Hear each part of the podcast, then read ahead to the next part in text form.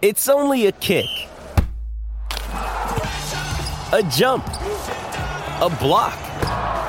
It's only a serve. It's only a tackle, a run. It's only for the fans. After all, it's only pressure. You got this. Adidas. With threats to our nation waiting around every corner, adaptability is more important than ever. When conditions change without notice, quick strategic thinking is crucial. And with obstacles consistently impending, determination is essential in overcoming them. It's this willingness, decisiveness, and resilience that sets Marines apart. With our fighting spirit, we don't just fight battles, we win them. Marines are the constant our nation counts on to fight the unknown. And through adaptable problem solving, we do just that. Learn more at marines.com. Survivor 46 is here, and so is On Fire, the only official Survivor podcast. And we have a twist this season. The winner of Survivor 45, Dee Valladares, will be joining us every week. We're going behind the scenes of the biggest moments, the how and the why things happen, and the strategy and analysis you can only get from someone like me, a Survivor winner. Listen to On Fire, the official Survivor podcast, wherever you get your podcast.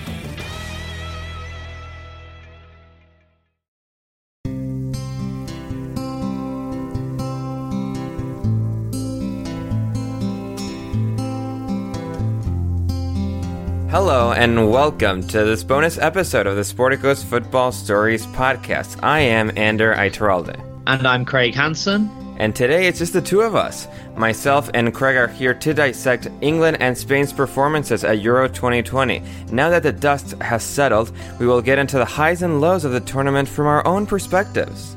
Yes, and uh, Spain reached the semi finals, England reached the final. There's so much to talk about concerning both teams, and I can't wait to get stuck into it.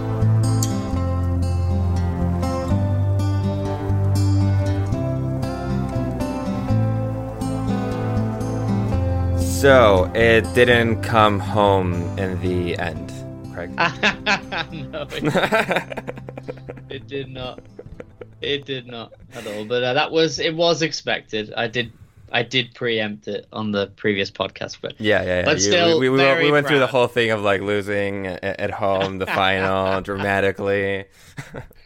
yeah, it was it was super predictable, I think, but um, but really cool that we made it to the final. Super proud you know, really just awesome experience. This tournament was was really amazing for for England fans. I think really cool. Yeah, no, absolutely, absolutely. I mean, it, we're we're here to do uh, Spain and England are two co- respective countries of origin, uh, but yeah, no, obviously I have I have probably even a greater grasp on, on England than than Spain, and, and yeah, that was very interesting to observe observe England getting to where they got. There's, a, I mean, there's a lot to it. Even like there's n- the negative aspects to h- how it all kind of came undone at the end, and how the tournament kind of went, and how they kind of got away with certain things.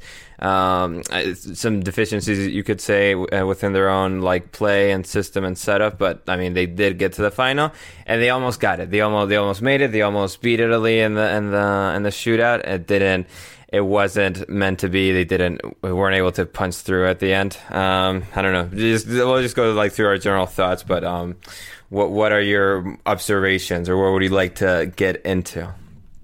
Well, I guess um, just uh, that I'm really happy with the job that Southgate did. I think. Um, especially the media here. I don't know about elsewhere, but there's a lot of you know picking him apart and and finding excuses. Guilty as charged uh, finding any uh, any excuse to kind of downplay his success. I think, but what I would say is that um, in my lifetime, we've had a number of different managers, we've had a number of different golden generations, or whatever you want to call it, and there's never been anything close to success. Um, I think that when we talk about kind of easy run-ins, as we did in the World Cup, and now here again, it's an easy side of the draw. I just feel like ten years ago we could have had the same draw and we would not have beaten these teams. We would we would have lost to Ukraine, really, believe me.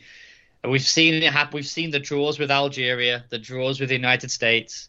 We've seen just pathetic, unbelievable performances against really low level sides. And I feel like we're at a stage now where, you know, you can only beat the teams that are there too. I think it's a little bit disrespectful when people try and you know claim, oh well, it's only Denmark. That's the reason why you're there. You know, like Denmark were in the semifinals for a reason. They're a good team, and I think I don't know.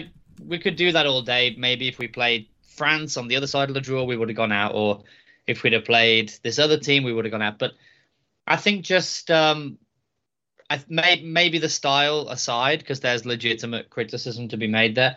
But I think in terms of the the getting the wins and getting to the semifinals and the final back to back, I think it's great. Like, and I couldn't I couldn't think of another person I would want to take over. I would be genuinely devastated if if he left. Really, I think this is our opportunity right now, maybe in the next World Cup and maybe the Euros after, to really try and actually win something. And I think, I think if we don't, I I don't imagine who we could bring in. Really, we bring in someone amazing on paper, elite, you know, extravagant manager, and I just feel like we'd be going out in the quarters or probably last 16. That's what we always did. Capello, we, we, we did nothing. It, it meant nothing. Eriksson, we did nothing. Quarterfinals, I don't know. I feel like we should trust the process. Yeah, yeah, yeah. The, as the old adage or new adage, I mean, because this was a thing. I mean, it it did. The concept sort of existed before, but it really got, um, it really gained popularity through the Philadelphia 76ers and the NBA. Um, yeah, it, it, it's it's interesting. Yeah, I mean, it the analysis of Southgate, I think, is a little bit complicated because these two things are kind of um, true at the same time. He has done a solid job. They have gotten to the semifinals and the final consecutively. There is a lot of like there is a lot of encouraging signs.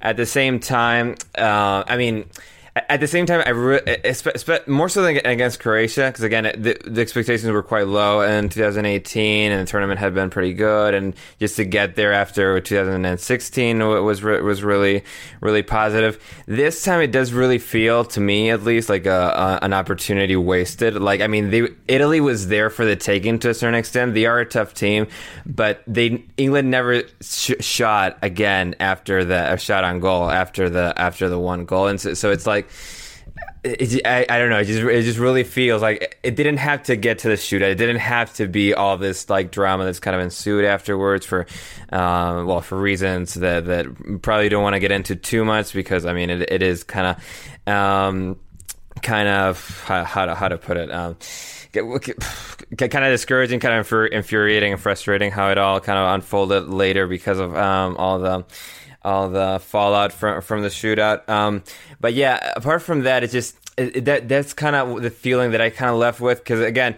I, don't really make a whole lot. Oh, they beat the Ukraine. They, beat, I mean, they did. Beat, I, don't think that's a, a solid enough argument. They, they, beat Germany. Okay, Germany isn't at their highest moment ever, but they still beat them in a complicated game.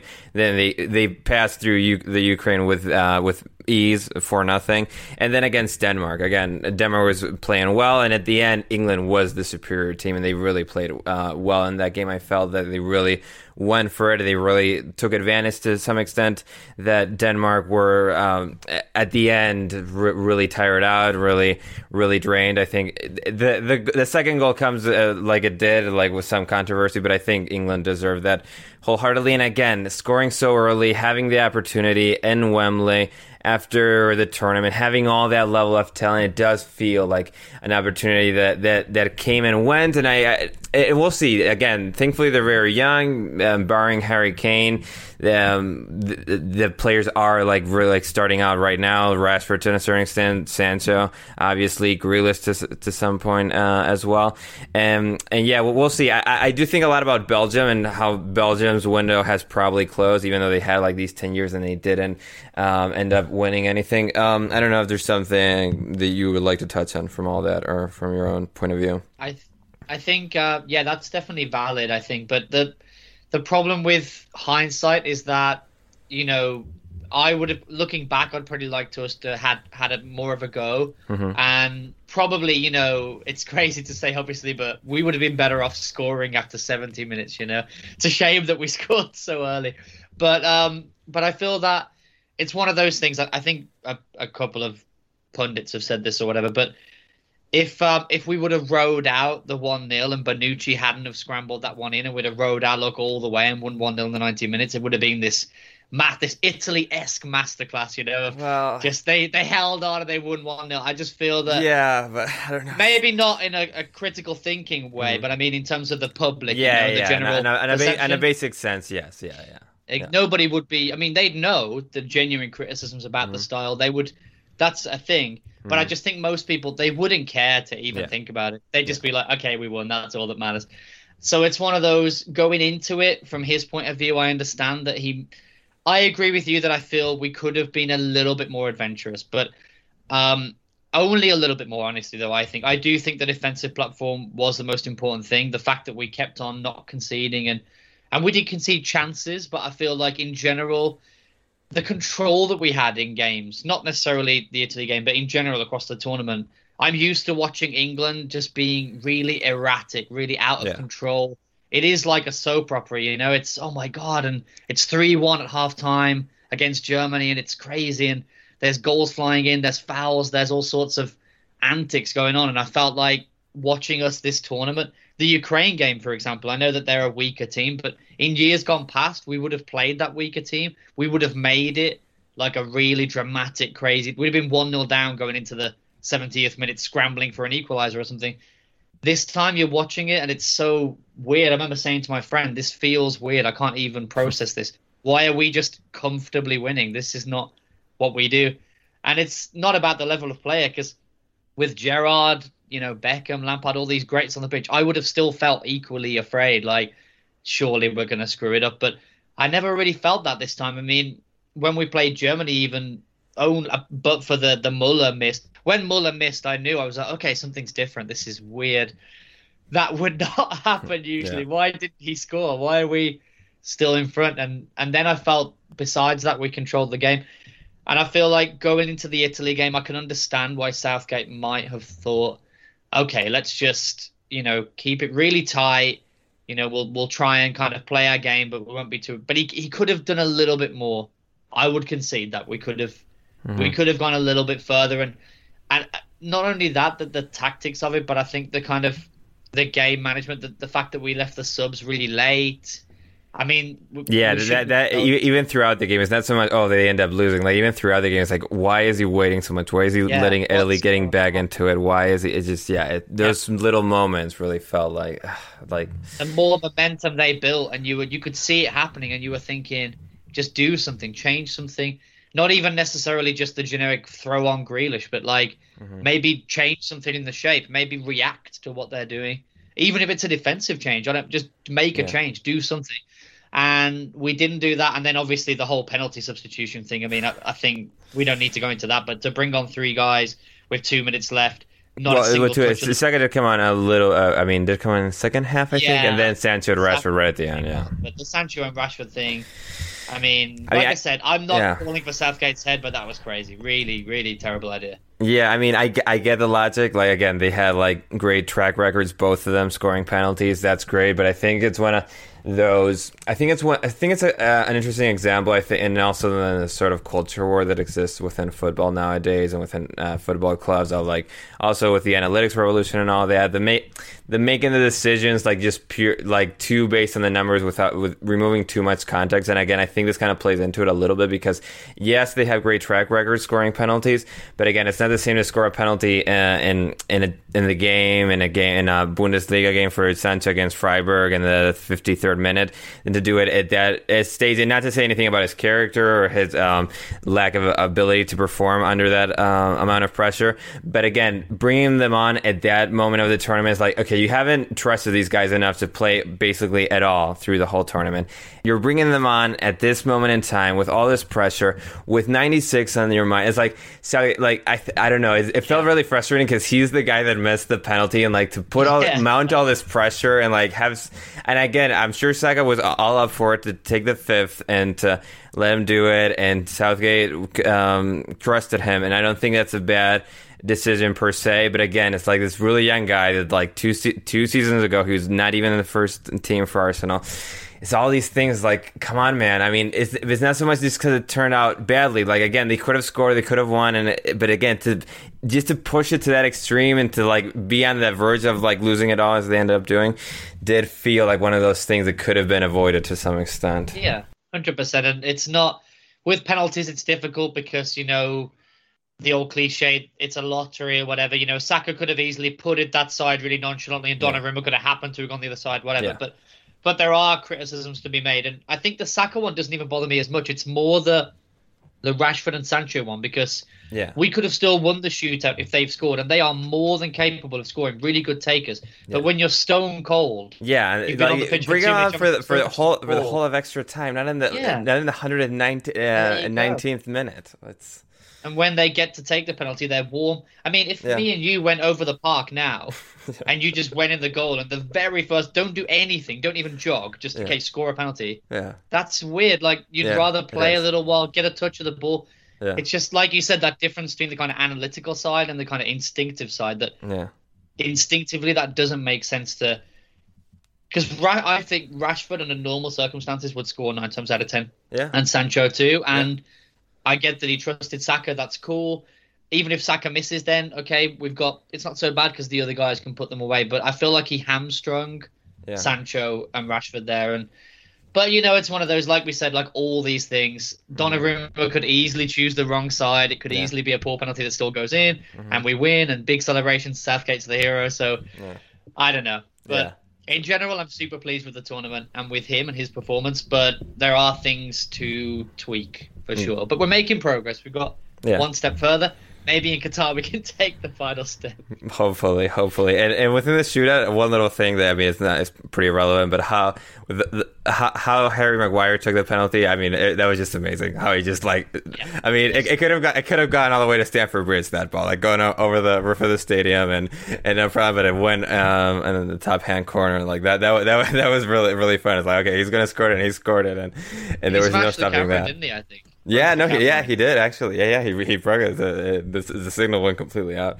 So That's that- the kind of penalty taker you want right there. yeah, yeah, yeah, no, absolutely, absolutely, yeah, and, and yeah, it, it, I mean, we did see a, a lot of interesting things. I think for as much as like I think it was too conservative to have Rice and Phillips all the time um, on the pitch. Like I think this tournament for Kalvin Phillips was a pretty huge thing and and remarkable, and it speaks uh, really well of his capabilities after the whole season he he's had at Leeds with all the responsibility. I mean, being pushed to the extreme and and really, I mean, used to be, for um, by Bielsa um, for the whole season and having that amount of responsibilities to translate that to, to England and be a, a really good player. I think he did really well. Again, to some extent, the system kind of maybe um, made them made made them not show their whole array of, of abilities going forward. But I think Phillips did really well. Rice did pretty, pretty decently as well. And I think uh, there's a lot of like interesting things and positive things that have arisen from from from this tournament and how it's developed and how it's helped players such as him flourish. Yeah, hundred percent. I think he came on leaps and bounds, and like you said, the energy that he has, considering playing the whole tournament under Bielsa. Um, yeah, I thought he played fantastically and and really grew into the tournament. And like you said, he couldn't show all of his weapons, but he committed to the system really well, which I prefer as well. That you know, Yeah. it's better to have a player who's willing to buy into exactly what they're told to do than a player who's going to show you lots of things that the manager doesn't want that maybe don't necessarily work for the system. And then we can critique the system properly because it's not the player's fault. They they do exactly Oh, what yeah, they're told, and yeah. I felt Phillips did Yeah. that, and Rice too. And I'm surprised that Henderson didn't.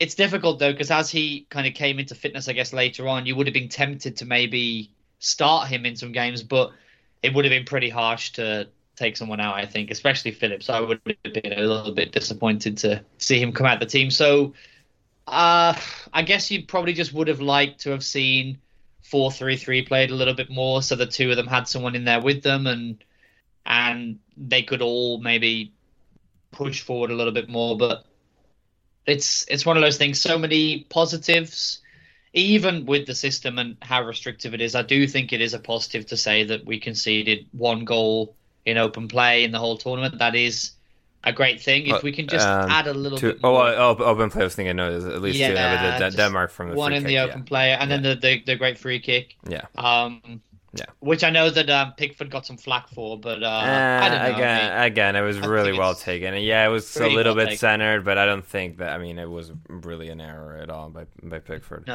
I and, and Pickford so. had a great think Pickford had a tournament. great Uh, I mean, all, Yeah. all things considered, like, I mean, there was. I mean, and at times you can see his tendencies and you can see the risk that he brings inherently to the game. But, but I think still, like, he performed really well under pressure. He really um, was a difference maker at, at, critical spots. And, and and it's always funny, like when when they shoot on him, he like has this reaction, like, "Why are you guys letting them shoot at all?" Like, he Yeah, has this really like indignant that. look on his face, like, "Why are you letting them shoot?" And then I, I find that really funny.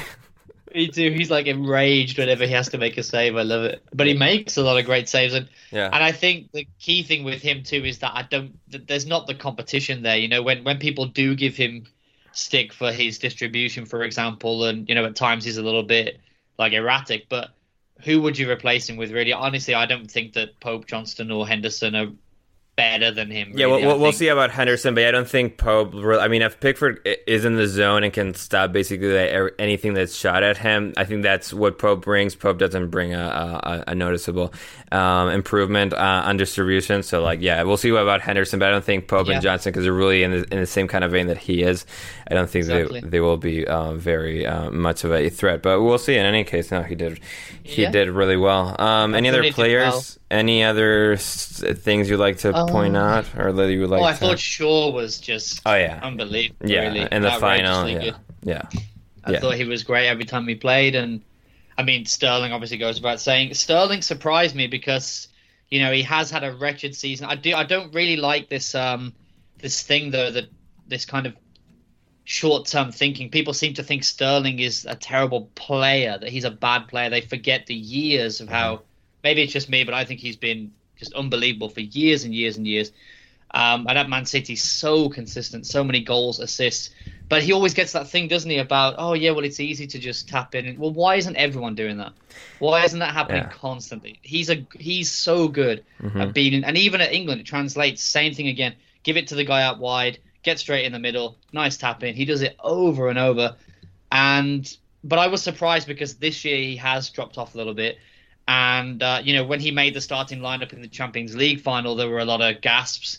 Then when he made the starting lineup in the first game for England in the place I was watching, there were a lot of oh okay wow I, wouldn't have done that because he's really out of form. But he I don't know returned to glory. He was I thought he was really good in every game. Again, there's not a lot you can do in that system. He's not getting constant like um, chances to do things, but I, I felt like he made the most of the the chances he did have to affect the game, and I thought he was probably our best player personally. yeah. It's interesting. I, I wasn't such a fan of his tournament. Like, I mean, it, it was interesting because I would watch him and like many instances, like I get so frustrated w- with a lot of his like deficiencies go- on, on the offensive side. But but again, he tries and tries and tries and tries and tries and Yeah. keeps trying. And I think I think that's very positive. The fact that he has that um, that mentality to be able to keep going, to be able to keep cool within within the frustration. And and again, I think. I think in a, in, a, in a system more like Guardiola said Manchester City, like he would be able to flourish a little bit more. Here it was just a thing like give him the ball, but he isn't quite that ball carrier to really like get around everyone, like maybe Grealish to some extent, and even more so Sancho. So like again, I think it, w- maybe if he would have played with them too, and, and again a system a little bit more conducive to making him look better, I think he would have. Apart from the goals, he would have looked better and, and play. But again, he was able to score the goals. He was able to make the difference. So I think that is uh, something that even for all his uh, faults in, in his game, I think that I think that's something that cannot be uh, under underestimated or overestimated in, in this case. Um, yeah. and so yeah, no, so that's and yeah, a really interesting tournament by England. Yeah, I think a, bit of an opportunity miss, but again, they are a lot of them very young. They do have um like th- this whole generation feels like we'll have um more opportunities. Like again, like Sancho's so young, um, Kalvin Phillips to some extent, Rice obviously, Mount, Foden, Saka, Bellingham. Um, Rashford as well. Like I Oh, mean, I, th- I think that Future's bright. yeah, that that, that is quite encouraging. And also the future is probably quite encouraging as well. I think more so than for England because England did come with expectations. We had Spain um, on the other side of the bracket also in the tournament, who which Spain had a, a, tournament much better than many people expected. With Spain, it was just much more complicated again because they they, they weren't coming off of a semifinal in Russia 2018. They were coming off from being in the end humiliated to some extent by Russia in the last 16 um, in 2018 um, because again that, that was a game they should have won and just kind of got away from them. They lost in the penalty shootout and, and all of that. So and and again there had been a lot of turmoil in, in within the the team well in Russia since then and I think Luis Enrique did, did a great job. Um, did, did a really good job. Again he there's a few baffling decisions in in the selection of the of the team that that ended up going to the Euros, not um, taking players such as um, Sergio Canales from Betis or from or Iago Aspas from uh, Celta. I think that I think th- those were like a couple of decisions. Like, why aren't you taking two of the best players uh, of La Liga in this in this past season? In the end, it, it ended up going well for him. I think he, despite the very slow start, the very disappointing start, um, being nullified by Sweden, almost losing to Poland. Um, then they did like beat the brakes off of um, Slovakia, but again, those two first games did really feel like, oh, now we can like we could go out in, the, in, in the group stage against, against these other three teams, which we are vastly superior uh, against. And, and, at the end, they didn't like they they beat Slovakia. They they came back from that um, horrifying mistake um, by well Pedri and m- more so Unai Simon against Yeah, Croatia. Simon. Yeah, and, and, and it, it was very interesting like that. And it was very interesting to observe observe the the country kind of coming together, kind of coming around to to to the team and like being um, encouraged and having this this like good spirit and, good feeling all around. Like that game against Croatia really did a lot. Like that. That's I feel like the key moment. Yeah, they beat Slovakia, but that wasn't. Yeah, it was. It was a little more of a ruder game. And here having to fight against the one of like the the still the current uh, uh, um, runner up of the world after losing to France in 2018. That that, that was um so that, that was a really good game, really good game, and it really helped a lot. Them beating Switzerland and the and the shootout was really big because again, England has its own like uh, history with, with shootouts and with like the, these crucial moments going against them. Uh, Spain has has it as well, and like in 2008, in 2008 in the Euros, then they were re- they were really able to overcome that to a great extent against Italy. Um, but again, ha- having the opportunity again, beating Switzerland, in this case, making it to the semifinals, almost making it to the finals. Like it was a, a tournament that started off roughly, that it was really shaky, but again, they were able to almost make it all the way. What, what were your views from from from Northern Europe uh, out there on that little island called Great Britain? um, to be honest, I wasn't as um, concerned really in the first two games.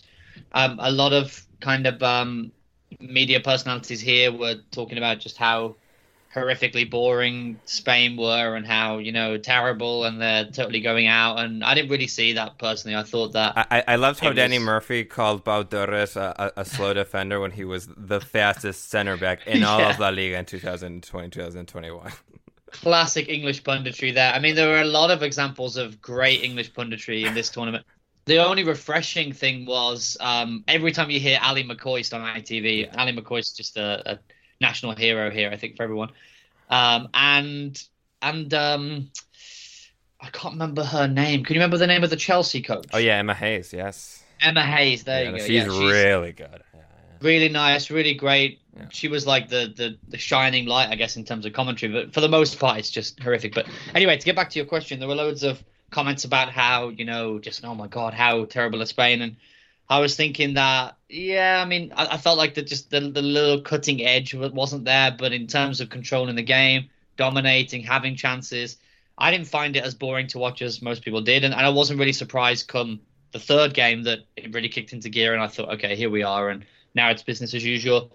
Um, but I still think, I guess, um, I didn't expect them to go as far as the semis because, like you said, it's expectations have been lowered and the teams maybe not quite where they used to be. But it wasn't um, wasn't like a crazy shock or anything. It wouldn't have been like Ukraine getting there. It, it was still it's still Spain. Spain is still Spain. But one thing I wanted to ask you about though, because um, obviously you're way more connected to the Spanish media and stuff, despite mm-hmm. being where you are. Yeah. Now that I don't live in Spain anymore, I mean, I read a couple of articles from Spanish newspapers here and there, and mm-hmm. obviously I have friends who I speak to, but I'm not constantly bombarded with the media. Yeah.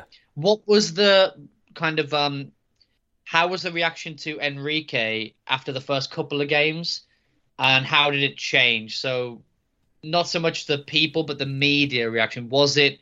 Okay, this is horrible. This is, you know, this, especially given that he didn't pick any Real Madrid players. I just assume with the yeah. vested interests that there are there, yeah. there could have been a, a, big witch hunt. That's that's just what I imagine. Yeah, no, that, that was absolutely the case. I mean, well, I mean, they, they, are like the like the lowest hanging fruit, but El Chiringuito did exactly that. Like, oh, he he should he should have been sacked after the two games, and then oh my god, that we have to rally Spain up together. It's like, oh my god, they've won. Or like he's done such a great job. I mean, Luis Enrique does have a bit of a bit, a bit of the problem if he is really like um, kind of abrasive with the media and with people in general. Like that doesn't help uh, his cause a lot. So it does that doesn't create a lot of goodwill uh, around him. But again, he is a really really qualified coach, really capable, and, and I think he, uh, he he did he did a really good job managing all that. Because again, after the two games, like people and and the media, of course, were were really like on edge about about it all about selection, about um, Morata and, and Luis Enrique really like um,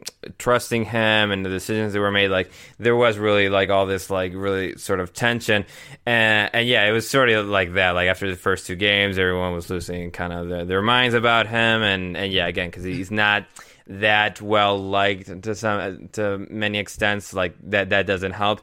But yeah once they started winning everything turned around and everything was kind of well more the unison and more like um, more just goodwill around the whole thing and really encouraging. And uh, yeah it, it, it, just really like lame and like yeah they really go like for uh, wherever the wind blows they, they go right right behind. Yeah. so like yeah that, that, that was one of those funny things that, that they do just like our tabloid press here, you know, it's yeah. just worst manager ever, fire him immediately. Then they kind of get a sense that no, yeah. people are behind him now. Okay, we like him.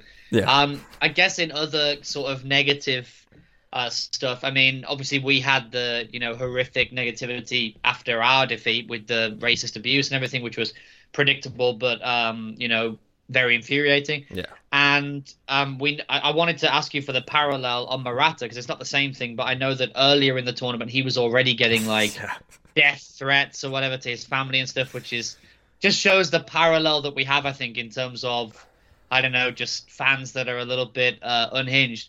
I just wonder after the the semi and crashing out. I mean, was that ramped up? Did you hear were there more news stories about him getting abuse or going into hiding or anything, or did people calm down a little bit? Not that I know of. I think people mostly calmed down. I mean, because he did score the equalizing goal and he did like play well. And again, it's like holy shit. And then he has to go and, and miss the penalty. Like yeah. when it was all when perfectly set up for him to like redeem himself completely. It was like, no, I knew it. I knew he would miss. yeah, no, I, I, mean, I'm sure it, it, ramped up a little bit, but nothing like, like at the beginning. I think pe- people kind of calm down. Again, with him, it's it's it's a little bit complicated. I think he doesn't. I mean, it's really easy to say from far away. I'm not in his position at all, but I think he has really these tendencies to like feed the fire a little too much. Like again, it's not. I don't think it's bad that he's really candid in public, but I think he kind of. I think he is a little too much for his own good, and I think he. A lot of this could be reduced to some extent because not just so much like in England, where it's just much more vitriolic, based on uh, stuff much more disgusting as uh, as like discrimination on race. Like with him, it's just I feel a lot of in his like sort of whole like. Um, um, people, all the whole people that surround him and his entourage a little bit. I don't think he's in the most like positive um, helpful environment in that sense. I think a lot of these things by people that know a little bit more what they're doing and could probably um, guide him a little bit better. These things he could go through these things a little bit w- with a little bit more ease because again he's really like uh, forced into the, these really like like well unpleasant situations and again people just losing their mind about him because he is he is a pretty decent striker. Again he plays for Juventus. He isn't like one like someone just uh, brought off the street is playing just for Huesca or anything like that. Like I mean he is a, a he has a pretty decent Ouch, straight. Huesca. Yeah. Huesca well, I mean, I, I came to mind Rafa Mir. I know he did a he played a good season at Huesca. Coast. I mean, so it's like, okay, was that like someone that it's coming from a smaller team that would be easily bel- belittled by the media? So I mean, he is like a, a player of of really great stature. So again, that, that's I think I think it's an interesting case study. And again, I, I'm really good friends with a former teammate of his uh, who comes on on my other podcast. So so yeah, and, uh, analyzing the whole thing and kind of going through the whole tournament, I think there's things he could probably do better to make his life a little bit easier within like this um, kind of uh, insane kind of um, environment that social media can create at times. But yeah, I think at the end, scoring that great goal against Croatia, scoring that um, really good goal against um, Italy as well. He missed the penalty, but again, he was able to sort of redeem himself with those two crucial goals against Croatia and against Italy. So thankfully, I think that kind of that kind of passed. And the fact that Gerard Moreno did a, uh, played that tournament, it was much poorer than Morata in the end. Like I think he did, like he, Yeah. he was just as erratic without the redeeming moments at all. So I think I think that that probably helped his cause, and he will like remain until someone new can, can emerge. He will remain as the as the main um, the main priority in, on the offensive Oh, side of the ball. point, I guess. It was. I was surprised by Moreno because I um, obviously he's had a fantastic season, and I did think that, um, especially in those early games when Morata was struggling, Yeah, and they were bringing on Moreno, I thought, oh, I thought Moreno was going to kind of step up and, and save the day, sort of thing, and become the hero. But yeah, it didn't work out that way. But um, I guess go, because we touched on a lot of our, you know, crashing out moment Mhm. uh, in the final. Yeah. What about the semi against Italy? So, I mean, I feel like most people agree that Spain were the better side and Mhm. and probably should have gone through. And uh, obviously, I would have preferred that because I have kind of an allegiance to Spain Yeah. and and and without being too disrespectful, I felt like we could have won that game. Mhm. Even though I think Spain were actually the better team, I felt like in a way their style might help us, kind of thing. Whereas Italy, I just thought it's you know they just got that thing, haven't they? That yeah, that, that unbeaten, edge they're at, at, at both at both like uh, ends of the of the pitch. Like again, they have Immobile Yeah. Italy, and they do have a little bit of that issue. But again, with, Chiellini, with Bonucci. Yeah, Canadian Bonucci on the other side, Donnarumma, of course, and then uh, even th- though they have Immobile, they still have uh, Insigne and Chiesa. So again, they do have more of that edge. It feels like, and yeah, Spain does lack a little bit of that edge, both uh, and defense and both on offense. So little bit of a soft underbelly that like it's a great Yeah. team, amazing players and stuff, but I felt like we could steal one against them.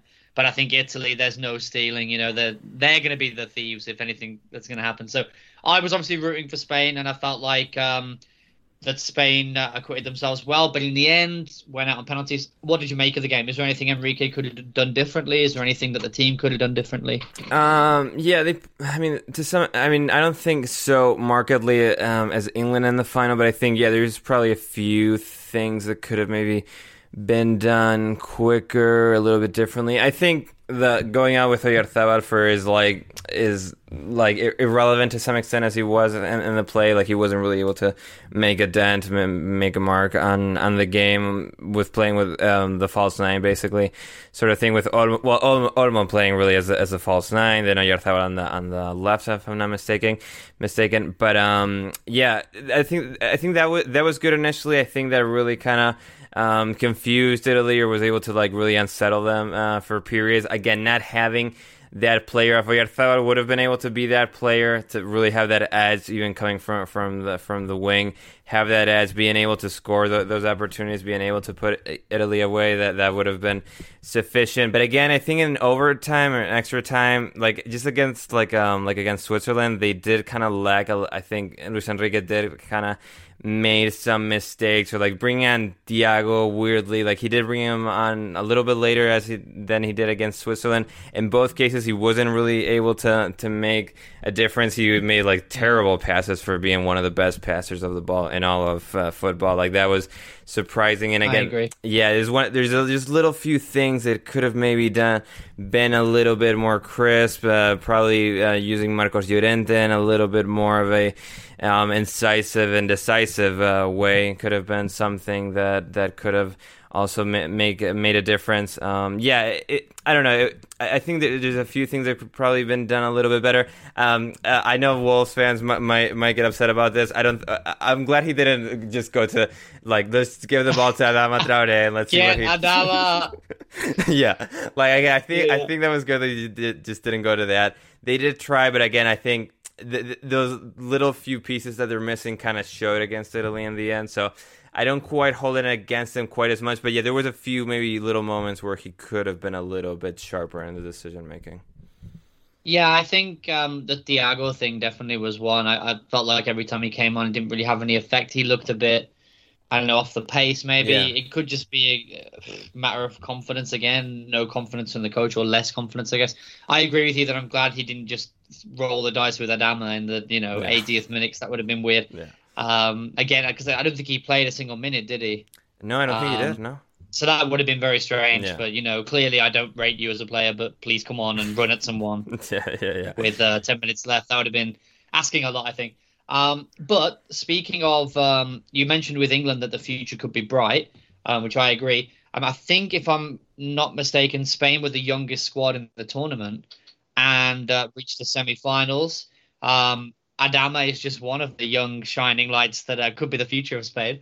Um, do you think that the future is bright going into the, the next uh, World Cup and the tournaments after? I know that Pedri had fantastic tournament. Everyone's raving about him.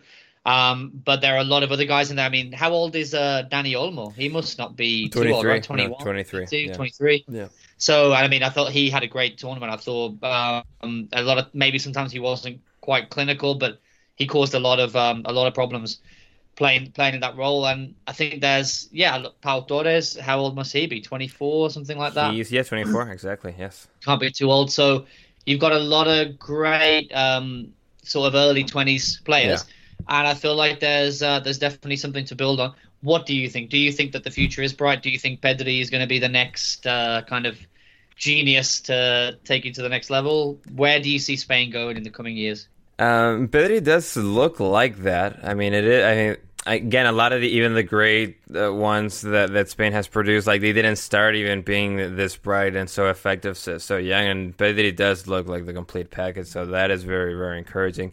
And yeah, we talked about this on, on the podcast that um, on Alineación Indebida, my Spanish podcast. Um, the day that Spain got eliminated by Italy, I remember talking with Rafa Pastrana and Nando Vila, um, also um, great uh, guy that we've uh, found this came on the podcast on that day, and um, yeah, he, it, it was interesting, um, kind of discussing what the prospects can be for Qatar in 2022. Um, I, I think, I think again, as I was saying, the, the expectations were very low, and I think now the expectations have been elevated because they've showed that they are capable of, of competing, of being um, a force uh, to be reckoned with, and, and yeah, I think I think can be again in, in the in the World Cup. Um, we'll see. Again, they do have again the deficiencies and and and and the defense and in the and and in the offense as well. But I don't know. I, I think I think they could probably find enough solutions. We'll see. Um, Morata will be uh, 30 um, by by that tournament. We'll see if he still remains at that point as as the main striker. Um, I know there's a young guy. I don't remember his name, but at, at Espanyol that um, that looks pretty promising. That could be maybe the next big the next big thing. We'll see. About, we'll see about that because I think the, the, um, in the attack that that will be the the most interesting thing. We'll see how Oyarzabal can really mature into being a player that can make consistently a difference uh, as a winger. Like he's still um, 24 uh, at, at the moment of, of recording. And, and, yeah, you have Pedri, as you mentioned, Dani Olmo. I, I mean, I, I'm really excited about Dani Olmo. I think he can really be a really great player as well. We'll see how he keeps developing. I think being at Leipzig with Nagelsmann has made him uh, like a tons of good. Like he already came from Yeah. La Masia in Barcelona. He went to Croatia, which I think was a very interesting but very productive move. And now being at Leipzig with, under such a great coach, and I think Marsh, uh, Jesse Marsh, will continue like that work with him that Nagelsmann has kind of um, continued uh, himself from acquiring a player from, coming from Croatia. Uh, and yes, Do I you thi- see him coming back to Spain though? Uh, it seems like a lot of time. It's strange to have like a yeah. top player in the Spanish national team not playing in Spain, and usually even if they go away for a little bit, they always end up coming back to La Liga. Yeah, well, they mainly would come back, I would think, to Real Madrid or, or, or, Barcelona because, um, I mean, at this point, you're really not going to have them play anywhere else. Atletico Madrid um, also as the, as the other two, but um, anywhere else, it would be kind of strange at, at, this point. You do have the two guys yeah. at, Villarreal, you have Gaya at Valencia, you have Unai Simon at, at uh, Atletico de Bilbao, but um, but yeah, like in his case, unless Madrid or Barcelona really um, want to um, bring him in. I think he would stay at Leipzig. I would maybe even see him go into the Premier League uh, much more easy, much more easily than to Barcelona or Madrid at this point. We'll see where those two clubs are in, in the near future. For now, I think being a sort of contender in Germany, like I mean, they are the first alternative to Bayern Munich um, alongside. Borussia Dortmund. Um, yeah, I, I, think for now he'll he'll stay there. And again, there's always the possibility if he flourishes enough to be someone like okay, like we want this player, um, Madrid or Atletico de Madrid, Real Madrid, or, or Barcelona. I think um, mm. maybe those three could be an, uh, an option. And yeah, beyond that, I mean, yeah, we'll, we'll see how the the um, beyond him, like we'll see the the rest of them. Uh, Fabian Ruiz didn't have uh, a good tournament. Like I don't, I'm not sure if he even played at all. Um, but who he's playing. Think he may be going. Yeah, a few minutes. Yeah, at some yeah. point. Uh, he's playing in Napoli. Like we'll see how he keeps developing. He's only 25 as well. Um, with Rodri, I don't have a lot of great expectations. Like again, I think we're all, we're. I don't think he's uh, he's ever gonna really evolve into being like a Busquets at at Busquets' is like top level, that peak level he reached in his career. Like I think he's always going to be a player that can't quite make that um, level of difference. Um, but we'll see. And Marcos Llorente is still t- still 26. Like he'll be around obviously for for the for the World Cup, and um, and I think someone that's going to make a difference uh, now that we'll, we'll see what happens with Sergio Ramos in the future. And now he's gone to Paris, but uh, Laporte has been great. Like they, re- like that was. I think without him, they could have gone out in the group stage. They could have really, really, really been uh, shaky at the back. And I think with him, like you really have an elite defender alongside Azpilicueta as well. Like it, it took a while again to have Azpilicueta, and in all these years, like he should have been playing more consistently for him. But um, he's finally playing. I think those two are two crucial difference makers. They, they play in. I'm trying to remember who really was keeping teams. him out of the team. Um, it was um, who was uh, uh well, Marcos Llorente was. Uh, they started tournament playing mm-hmm. Marcos Llorente at at right back, which was like, come on, what the what the hell are you doing with Marcos Llorente at right back? I mean, yeah. he he's a player with like like a a box to box sort of player that can like we just put him on, on, on the right on the on the right side of the defense and just kind of have him run up and down. But again, he wasn't really well utilized there.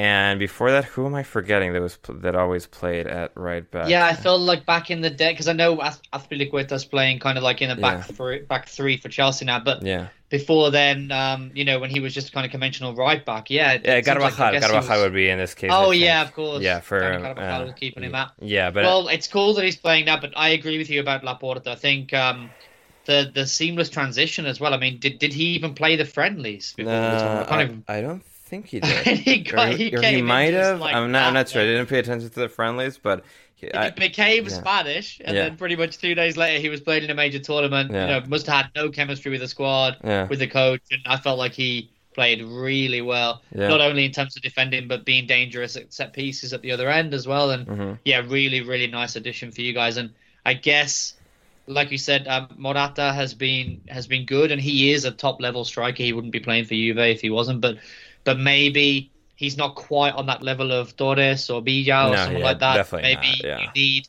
you need the next one of those, right? And if you yeah. can get that, then you could be winning tournaments again. Yeah, but I hope totally. not because you've won enough. I mean, yeah, three yeah, is enough. Mean, yeah, three straight tournaments. To let the others have a turn. yeah, yeah, yeah. No, absolutely. And, and someone I think will be interesting. Well, we'll see how it all kind of develops in goal. But I think at this point, um, well, we'll see how Unai Simon does. He does have pretty glaring holes in his game, but he did well here. Uh, I think De Gea's time is over at this point, just because it just never clicked uh, with the national team. And again, his his career has kind of been erratic towards these last few years. Again, he did like be he did he was Manchester United's player of the season for five straight years, something like that. But at this point, it doesn't feel like that quite that force that he was, and it never worked No, really in all. Spain as well. So I don't think I think his time will probably be unless he really has a resurgence in Manchester United, and he just has to uh, he just forces his Or way. if he gets a move. Yeah, or If he gets a move, and something like that. stuff because yeah, I, he was one of the he was super elite. I think at one Yeah, point he, oh, he was, was, by yeah. far their best player consistently, and Yeah. probably in the top three keepers in the world. And it really has been Yeah. like a kind of significant drop off. I think. yeah. Um, not to compare him to like Joe Hart, because I think he was always much better, but on a different type of thing, Joe Hart went from being super dependable, Yeah. quite high level Mhm. keeper to I don't know, just absolute crazy free fall. And I feel like De Gea is he's free falling, man. He's going down, down, down every year, and I don't know. He needs a move. He needs to Mm-hmm. he's still relatively young. If he could go somewhere and be, be first choice, be really good again, Yeah. he could be Spain's first choice keeper easily. But Yeah, well, yeah. What would say about that? Yeah, again, I, I, b- I believe him to be one of the best shot stoppers I have ever seen in, in football. But again, just purely shot stopping. Again, with the rest of the aspects of being a goalkeeper, I think he, he showed he isn't quite that elite level. And once he wasn't able to stop at that crazy rate that he did for those few years at Manchester United, like it did kind of become a bit more of an issue. We'll see. I think he- we'll see what happens with Henderson. I'm still not quite convinced. Uh, Henderson is the is the choice uh, for Manchester United. He could still regain his position there, and maybe someplace I don't know, like Milan. I know they need a goalkeeper now. Maybe something somewhere like that could could work. Oh, they just they just signed uh, Mike. I'm probably saying this wrong. Mike Main Maynard. Oh yeah, yeah, they did. They did. That's Yeah. what I was thinking. Yeah, okay, they needed someone for. So, but you're right. Yeah. Someone, some Someone like that. of- I- get. I mean, Yeah. the goalkeeper market is always very complicated. Like, there's not just places to go exactly to, to really. I mean, at a high level. What about Sevilla? They? no, got they have two. Like they have, they have not just uh, Bono from U2, but um, but they also have. They just signed um, uh, Dmitrović from Eibar. So like, yeah, they're, Oh, they're yeah. settled. So yeah, it's one of those complicated things. But in in, in any case, we'll see how that develops. But um, apart from De Gea, we'll see how Unai Simon does. But I'm really interested to see how Robert Sanchez does because like he's been really good for Brighton, and like if he would have had, if he would have been in the team earlier. I mean, there wasn't really a chance because he just like debuted for Brighton in November, October, something like that. He's been really good the rest of the season. Um, he ends up getting the call up, but again, it's like it would be really a little too abrupt. Probably just throw him in, uh, the Lions Den and have him start. But I think he is probably the mo- most complete package uh, within the options, like probably more so than Unai Simon.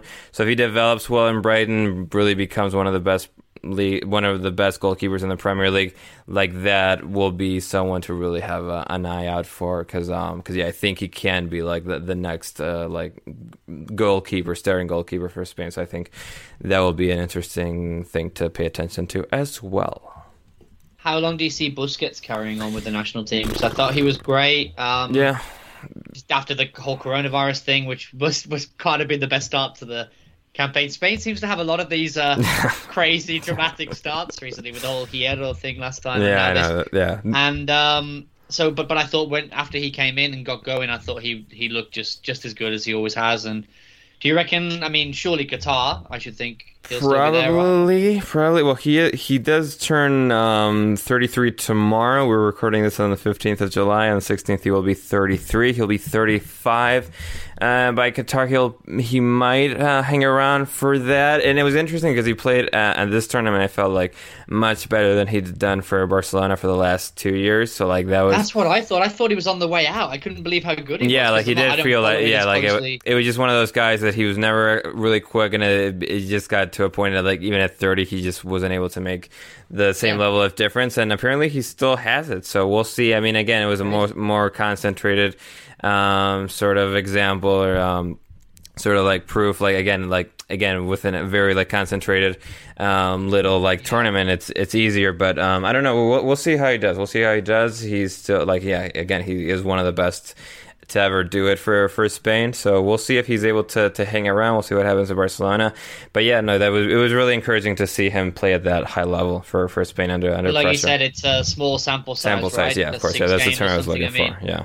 when you you know can he do it every week for for Barca in in La Liga? But Mm-hmm. I think probably he can for a couple more years, and I, I would definitely take him to Qatar. But I mean, I guess after him, um, your pal Rodri is the next. Yeah, yeah. the I mean, I mean, th- right? there, So- there is this joke with Rodri that we have used on the podcast. They're calling him uh, R- Rodrizontal, basically Rodri Thontal, that he only knows how to pass sideways.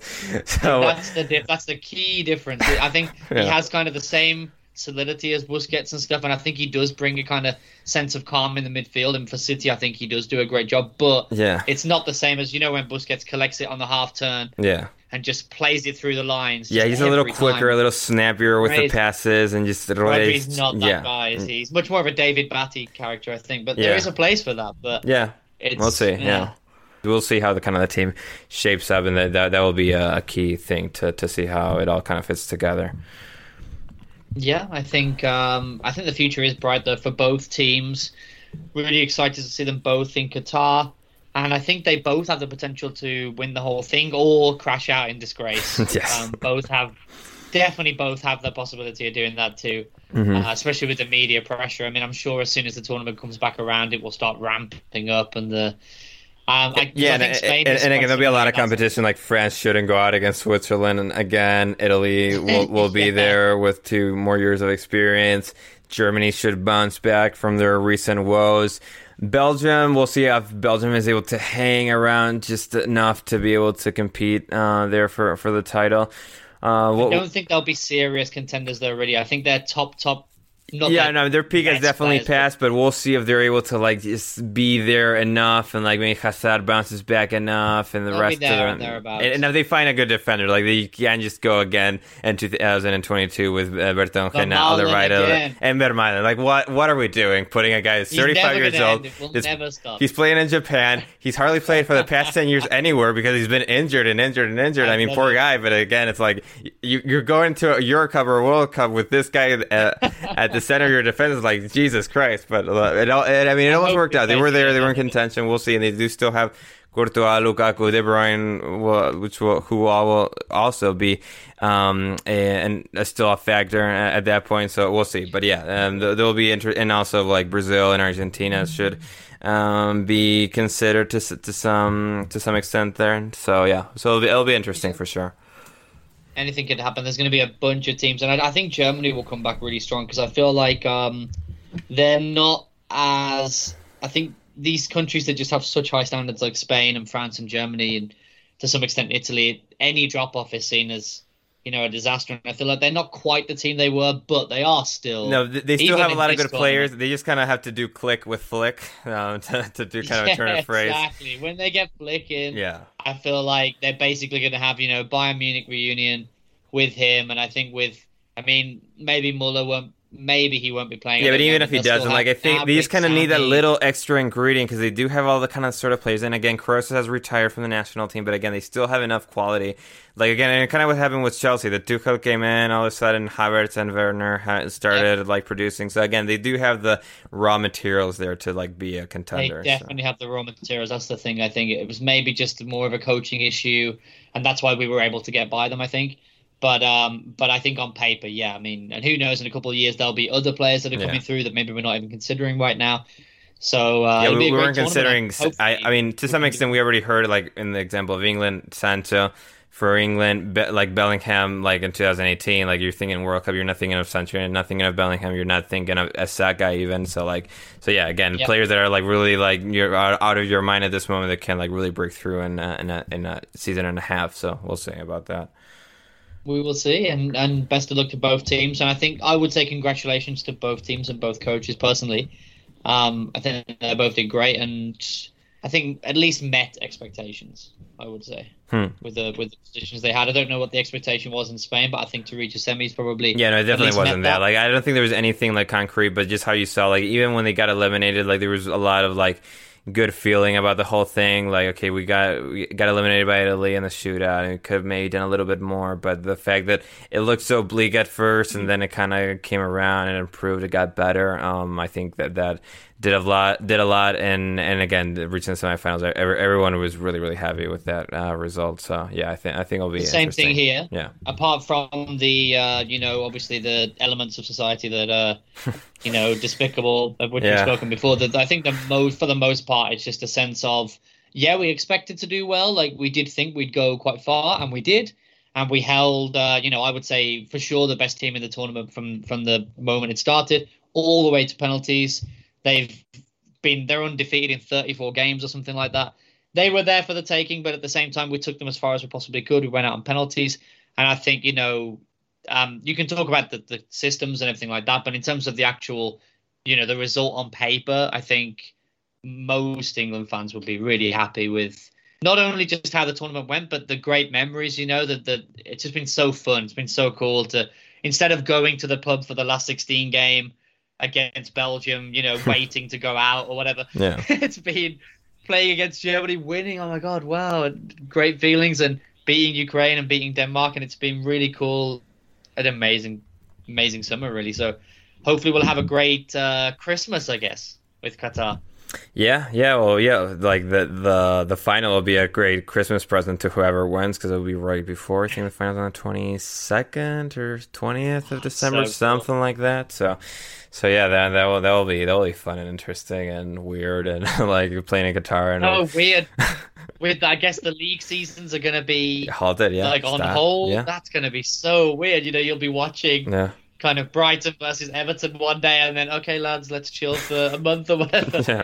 Go to Qatar. It's going to be weird. Yeah, no, absolutely. Yeah, yeah, like well, what AFCON basically is like each year, but like the league stopping completely and everyone just going, coming back, and getting back into things. Yeah, that'll be that'll be um, so something to, to see for sure, and um, and the whole thing with Qatar and all that involves that that will be its own kind of thing to to contend with. But um, but yeah, no, that it'll, it'll, it'll be interesting. And again, I think, and it's, it's, yeah, it's been a really fun Euros. I, a lot of people have like probably proclaimed it as their favorite tournament ever. For me, nothing will ever top 2018. Uh, but I think coming off from that, like this was a really like really nice, fun tournament. Lots of goals, and again, it, it was one of those things like. I mean, I knew it was coming, but I didn't really like. It just was one of those things. Like after such a long season, and I got right into it as it started. But right in those first couple of weeks, like between the Champions League final and this, is like now the Euros is coming. I wasn't just not have any kind of sort of expectations of anything great happening, and it was ended up being a really really good tournament. So. So yeah, I think that at least that in on all senses and kind of and not and again it wasn't perfect and again all over Europe and some places having crowds some not but like all the scenes in Hungary at least the good parts of the, of the Hungary sellout and um in uh in the Budapest arena and and everything else with like England doing well Spain doing well Italy doing well in Denmark after what happened with Eriksen having that rallying uh, together and doing uh, so well like uh, yeah it was it was a really a really fun tournament really really really fun. Really cool, and I think a lot of people had low expectations for the quality too, because I know I expected all the players to be out on their feet and just Yeah. maybe a lot of kind of you know nil nils. And I, early on, I realized, okay, wow, this is a lot of goals, a lot of action, and really, like you said, a lot of upsets, stories, a lot of stories. And I think for me, it definitely um, was way above expectations. I, I really enjoyed it, and I guess that's what'll be so unique about the next one is we won't know what to expect. I mean, in a way, it could be different to anything we've ever, we've ever seen because of where it is in the calendar. It's going to be unique, but I think, uh, like you touched on, there's a lot of other considerations with Qatar um, that are non-football related Yeah. that I think uh, somewhat problematic, and and in this tournament too, that logistically with with the whole lots of different. I think we've learned that that experiment didn't work. It's a nice idea, I think, but I don't necessarily think we need to be doing that again um, because it does create some kind of I don't know fairness issues. I I think Yeah. it is. Yeah, it just kind of that was just kind of one of those aspects that just ended up be, being kind of odd. Like again, it can work sort of maybe in the future in a, in a different sort of format. But yeah, for this, it, it, it worked well enough. But yeah, there was still aspects that made it just a little too like all over the place, and having a tournament just be a little bit more compact. As as sort of, I mean, territorially wise, like maybe the, Russia was even more traveling to some extent. But again, just being in the one place just makes it the whole thing just feel a little bit more like put to, well put together. I think I heard someone mention too the carnival atmosphere too. Maybe um in Russia it's huge, like you said, but with it being in one country, even if the country is Russia, Yeah. there's that sense that kind of everyone in the country is, you know, this is that we're all there together. It's this one thing. Whereas Yeah. I guess it must be weird to kind of. I mean, I guess I don't know. In Budapest, they probably had a bit of a carnival atmosphere for those games they had, but in general, it couldn't have been. It would have been different if Hungary had hosted the whole tournament. Then the whole thing, the whole country would have been behind it, and it would have felt a little bit different. But I think that in general, they they made it work. I mean, COVID doesn't help. Obviously, maybe the concept would be better without COVID, but for the fans, you know, with the restrictions, it's a little bit Yeah. kind of, you know, it's not very cool for the fans. It's not so cool for the players, and Un- unless you ha- unless you have money, and then you don't have to do PCRs or anything. exactly. Then, if, especially if you're UEFA for official, then it's pretty cool because you can go to games all over the place Correct. and have a jet-setting uh, tournament. That would be pretty cool. I can see that. But for the average fan, maybe not so cool. But yeah. but yeah, I loved it, and um, so happy that we got to the final. So proud of the of the boys, and um, hopefully we can take on this positivity now into the next tournament, into the qualifiers. Well, we have to qualify first, technically. Well, yeah, but I guess So- like okay. Uh, I mean, unless it's a catastrophe like Italy, like yeah, it has to really be a big catastrophe. Yeah. Or like We're pretty in good 2008. qualifiers usually. Yeah, I mean, yeah, barring 2008 and the umbrella and the whole thing, like yeah, uh, yeah. I think we've missed twice in my lifetime because we missed uh, Yeah. World Cup '94 and And 94, that's And right, that's right. 94 as yeah. well. Yeah, yeah, yeah. yeah. But uh, I was only four for that, so Yeah. um, it's one of my favorite World Cups because when I was a, like six or seven, and I first started knowing what football kind of was, I had a VHS of it, and Mhm. I love watching back all the goals and everything. But at the time, I didn't really know or care. So really, 2008 is the only real catastrophe that I've lived through. yeah, And other than that, we always we're that team that always qualifies in like super dominant fashion Yeah. against the weaker teams. We always top the group. It's always, oh my god, look at the flair, the 4 0 wins, the 5 0 wins. And then when the tournament comes, it's always, what about when you play a good team? And then yeah we're not in know, San always- Marino anymore, Dorothy. exactly. We always fail at that point. But that seems to have changed now. So we Yeah. can, you know, um, we can we can beat uh, some decent teams now. So I think we should be optimistic. And I think Gareth will finally get his vindication hopefully, hopefully he. when he lifts the World Cup. Yeah, absolutely. Hopefully he does.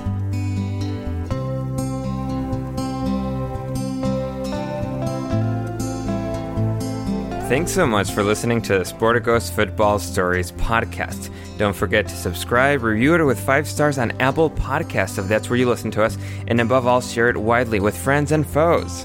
And don't forget to head to www.sporticos.com for news and statistics from the world of football.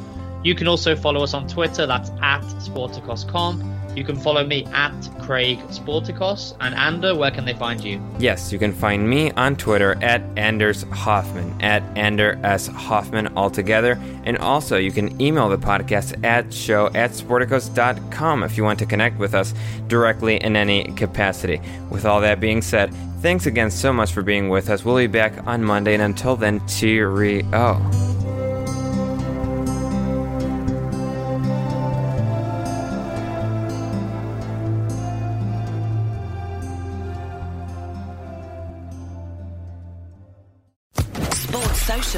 Podcast Network. For the ones who work hard to ensure their crew can always go the extra mile, and the ones who get in early so everyone can go home on time, there's Grainger, offering professional grade supplies backed by product experts so you can quickly and easily find what you need. Plus, you can count on access to a committed team ready to go the extra mile for you. Call, clickgrainger.com, or just stop by. Grainger, for the ones who get it done.